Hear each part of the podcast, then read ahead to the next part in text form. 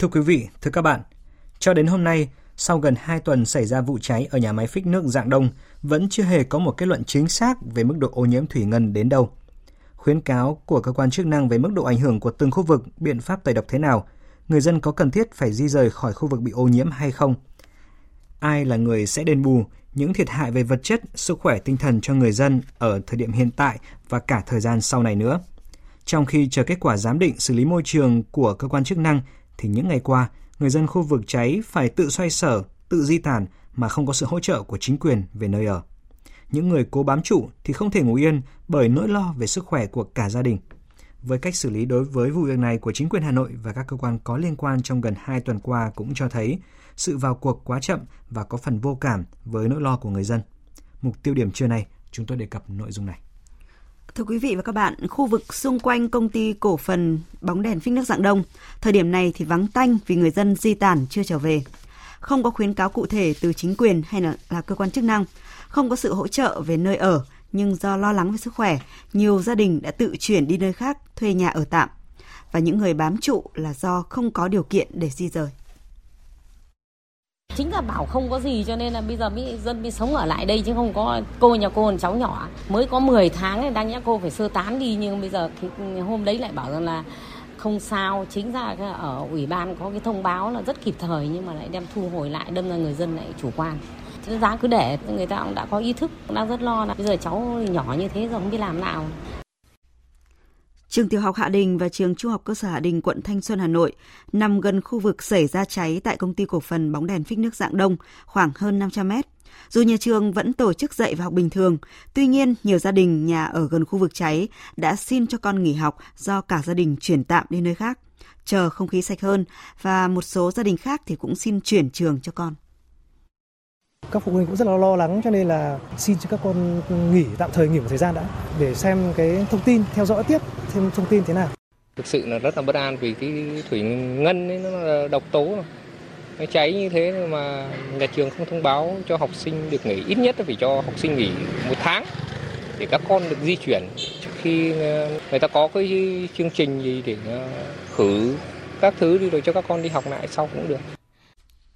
theo thống kê của Phòng Giáo dục và Đào tạo quận Thanh Xuân, đã có hơn 320 học sinh trên tổng số 1.310 học sinh của trường tiểu học Hạ Đình xin nghỉ học tạm thời.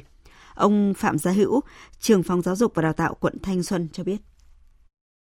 Trên số 320 thì có 223 học sinh là nhà cư trú ở trên địa bàn gần với nhà máy trong phạm vi 500 mét. Do cái điều kiện của các nhà các cháu ở gần với khu vực cháy do vậy cái sự lo lắng đó không phải lo lắng sự đến trường mà lo lắng tại chỗ ở của mình là không an toàn do vậy là nhiều phụ huynh học sinh cũng đã cho con về quê hoặc có những biện pháp khác về phía trường tiểu học Hạ Đình, nhà trường cũng tự xử lý bằng cách phối hợp với công ty vệ sinh công nghiệp tẩy rửa bằng hóa chất toàn bộ khu vực trường học. Nhà trường cũng khuyến cáo học sinh đeo khẩu trang, rửa mắt mũi bằng nước muối. Cập nhật của Sở Y tế Hà Nội cho biết trong 5 ngày qua đã có gần 1.500 người đi khám vì lo ngại sức khỏe bị ảnh hưởng sau vụ cháy ở công ty Dạng Đông. Trong đó thì 590 trường hợp được chuyển lên tuyến trên làm xét nghiệm chức năng và chuyên sâu. Mặc dù Sở Y tế Hà Nội đã tổ chức khám sàng lọc miễn phí cho người dân phường Hạ Đình, quận Thanh Xuân, nhưng chưa có những kết luận chính xác về việc có nhiễm độc hay không và mức độ nhiễm độc như thế nào, nên người dân cũng vô cùng băn khoăn cái nồng độ như thế nào vì bây giờ cũng chưa chính xác được là biết được cái nồng độ cồn nó cao gấp bao nhiêu lần và nguy hiểm đến cho sức khỏe các cháu như nào thì cũng chưa biết. Người dân thì vẫn cứ phải chờ đợi kết quả, trong khi việc ứng phó với thảm họa của chính quyền thành phố Hà Nội và các cơ quan liên quan thì chậm trễ và những phát ngôn thiếu nhất quán về kết quả quan trắc môi trường xung quanh khu vực cháy đã khiến cho người dân càng thêm hoang mang.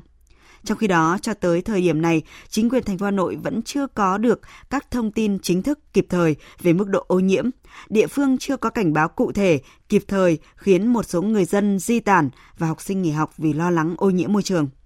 Ngay trong cuộc họp báo Thành ủy Hà Nội vào chiều qua, ông Trần Xuân Hà, Phó ban tuyên giáo Thành ủy Hà Nội vẫn đưa ra một câu trả lời chung chung rằng Hà Nội và các cơ quan chức năng cũng vào cuộc để có kết quả chính thức để thông tin tới báo chí và người dân.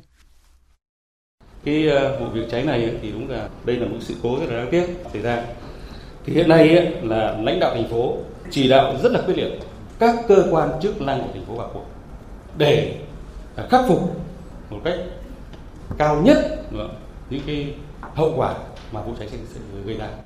Ờ, với cái ờ, mục tiêu là chăm lo bảo vệ sức khỏe và cuộc sống của người dân. Cái này là đặt lên hàng đầu. Thưa quý vị và các bạn, dư luận cho rằng cách nhận diện và việc xử lý sau vụ cháy là chậm trễ và có phần vô cảm với nỗi lo của dân. Theo ông Đỗ Thanh Bái, Giám đốc Trung tâm Bảo vệ Môi trường và An toàn Hóa chất Hội Hóa học Hà Nội, 2 đến 3 ngày sau, người ta không công bố thông tin thật, đặc biệt là cách xử lý thiếu minh bạch dẫn tới những hiểu lầm về mức độ nguy hiểm từ vụ cháy. Trách nhiệm này thuộc về người đứng đầu chính quyền các cấp mâu thuẫn để mà cung cấp thông tin rồi là rút các cái thông báo ký kết lại từ cấp cao hơn. Thì đấy là những cái hành động nó theo tôi là là là nó chưa phải nhằm cái mục tiêu là bảo vệ sức khỏe cộng đồng mà có thể là người ta hướng đến cái mục tiêu là cái sự ổn định của xã hội nhiều hơn. Nhưng mà chính cái hệ quả của nó lại dẫn đến là do nhiễu loạn thông tin thì dẫn đến uh, lung lay niềm tin của người dân. Và do lúc này cái lúc này cái cái cái cái, cái niềm tin ấy cho nên là dẫn đến cái sự bất ổn định của xã hội. Ngược lại với cái điều họ mong muốn ban đầu ờ, để có thể giảm bớt cái lỗi lo lắng không cần thiết của dân ấy và hiệu quả của vấn đề xử lý sự cố đám cháy nó tốt hơn ấy, thì cần phải xác định cái mục tiêu quan trọng nhất của cái việc xử lý sự cố là là để bảo vệ sức khỏe cộng đồng của những người đã hoặc có thể hoặc là sẽ bị tác động bởi bởi bởi ô nhiễm hóa chất. Trong đó có thủy ngân ở khu vực này, thì các cái giải pháp nó sẽ phải thiên về phòng ngừa nhiều hơn. Nếu chúng ta bảo vệ sức khỏe của người dân thì chúng ta phải xác định xem ai sẽ là người bị tác động ở mức độ nào, ở khoảng cách bao nhiêu và người dân nên làm gì. Thì đấy là những hành động cần thiết theo ông Đỗ Thanh Bái, vấn đề đặt ra trong những sự cố là phải nhận diện ngay nguy cơ có thể xảy ra bất cứ đâu. Vì vậy, trách nhiệm của người đứng đầu các cấp là phải đánh giá được rủi ro dựa trên đánh giá của cơ quan chuyên môn để đưa ra quyết định hành động. Mục tiêu của các quyết định hành động cần theo nguyên tắc là bảo vệ sức khỏe, tính mạng của người dân là quan trọng nhất, thậm chí phải di dân, sơ tán cũng phải chấp nhận. Tuy nhiên, ở đây trong sự cố dạng đông những điều này đã không được áp dụng và cho đến ngày hôm qua tức là sau gần 2 tuần, Chủ tịch Ủy ban nhân dân thành phố Hà Nội mới có văn bản hỏa tốc yêu cầu các sở ngành, Ủy ban nhân dân quận Thanh Xuân và các đơn vị liên quan khẩn trương thực hiện tiếp các nhiệm vụ xử lý khắc phục hậu quả sự cố cháy tại công ty cổ phần bóng đèn phích nước dạng đông.